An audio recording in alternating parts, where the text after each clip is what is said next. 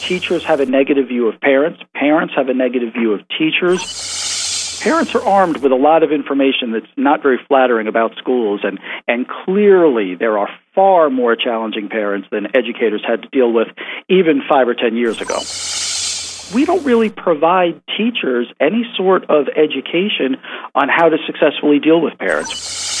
I also offer teachers specific scripts to use if a parent is yelling at them or if a parent is accusing them of not being fair, because the word fair, which I refer to as the F word, floats around parent teacher interactions quite often.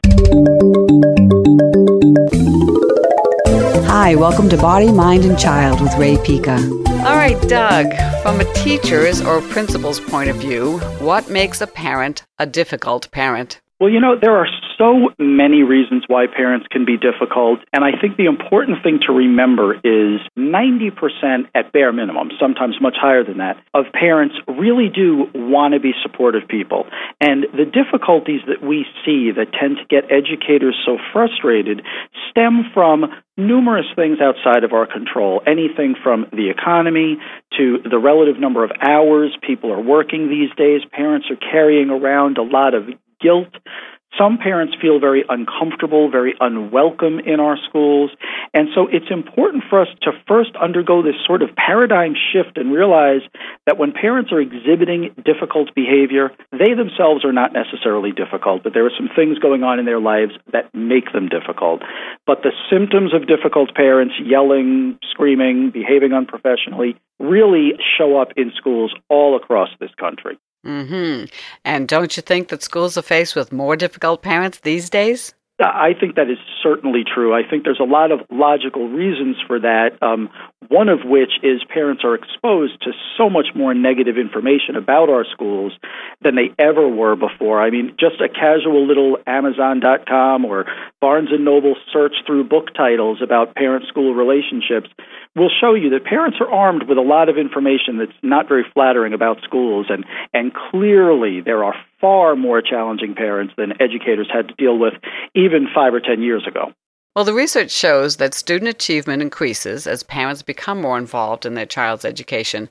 But, Doug, where's the line between involvement and over involvement? You know, it's a fine line, although sometimes to some educators the line can seem really, really obvious. We as schools don't always do the best job in defining what successful parent involvement is. I don't want to excuse the behavior of inappropriate parents because there is no excuse, but parent involvement's got to be defined by schools. We have to tell parents what we need. We have to celebrate parents when they're involved in their child's education at home. We need to let parents know that appropriate involvement is feeding your child breakfast, making sure they get a good night's sleep, making sure they have a good place to study. When parents feel appreciated for doing those kinds of things, they'll be less inclined to be what we call helicopter parents and hovering over our schools all the time because they'll recognize that they're already performing a vital role. Uh, isn't it true that teachers often view parents as interlopers? Definitely, definitely.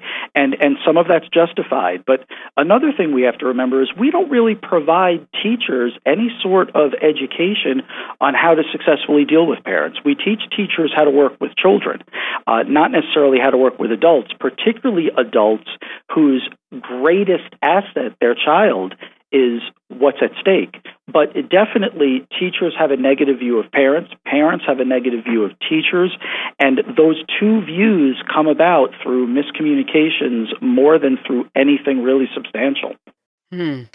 Well, from the teacher's point of view, why is it important for them to build trust with parents?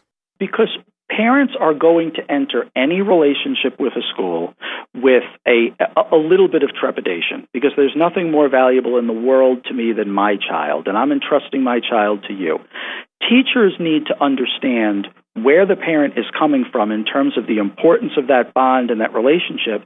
And teachers need to recognize that the limited amount of time we have as educators with each student, we can't nearly learn the best ways to reach that student on all levels. Parents are a tremendous wealth of information on what motivates their child, what demotivates their child, um, what their child's strengths are, what areas have been a struggle in the past.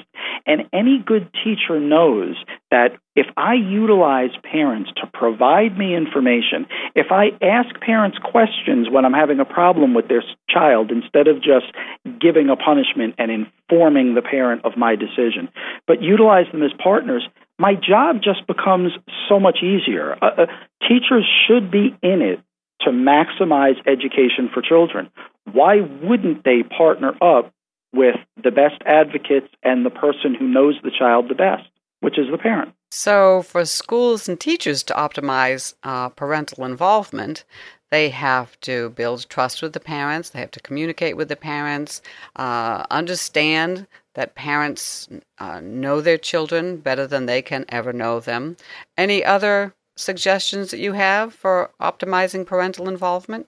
My biggest suggestion when I work with schools, the one thing that I realize schools most often are doing incorrectly, is schools need to create a more welcoming environment. They need to make parents feel like they are, in fact, welcome. And I even tell educators even if you're too busy and you really don't want parents showing up at the school, you need to still create an environment that makes people feel as if you want them there. We need to remember that perception is reality. And I work with schools on everything from the structure of their parking lots to the messages on their doors to the friendliness and excitement that the front office staff has when a visitor comes in. All of these kinds of things, we as educators need to realize we set parents up to be difficult. We make it so they can't find a place to park. They get a greeting on the doorway that makes them feel like they're a criminal. They've got to come right to the office, get a visitor's badge. They get to the office, nobody greets them. People make them feel like they're an intrusion. If we would focus on just creating the right kind of environment where people believe we want their involvement, we wouldn't have problems with parents. We would have great partnerships with parents, and kids would learn a lot more. One final question.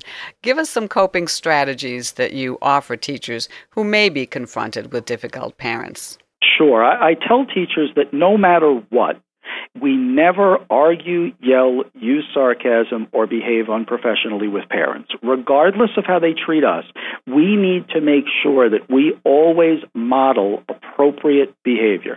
That we recognize that as teachers, sometimes it's important for us to teach parents as well. But I also offer teachers um, specific scripts to use if a parent is yelling at them or if a parent is accusing them of not being fair because the word fair, which I refer to as the F word, floats around parent teacher interactions quite often.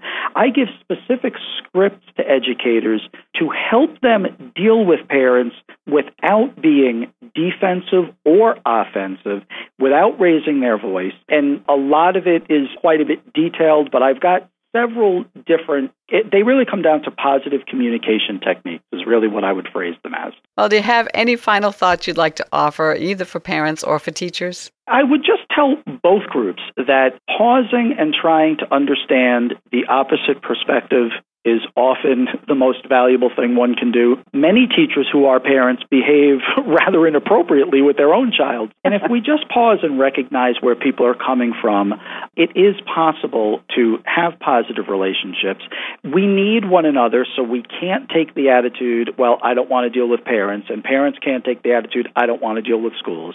So, you know, my only advice would be focus on those positive communication techniques and try and understand that the other side is uh, got an important perspective and is doing very important work. Very valuable advice, regardless of the kind of relationship we're talking about. Pause and try to understand the opposite point of view. Thank you so much for being with us today, Doug. You've been listening to Body, Mind, and Child with Rae Pica. This program is produced by Jack Street Media as part of the affiliate Nanocasting Network.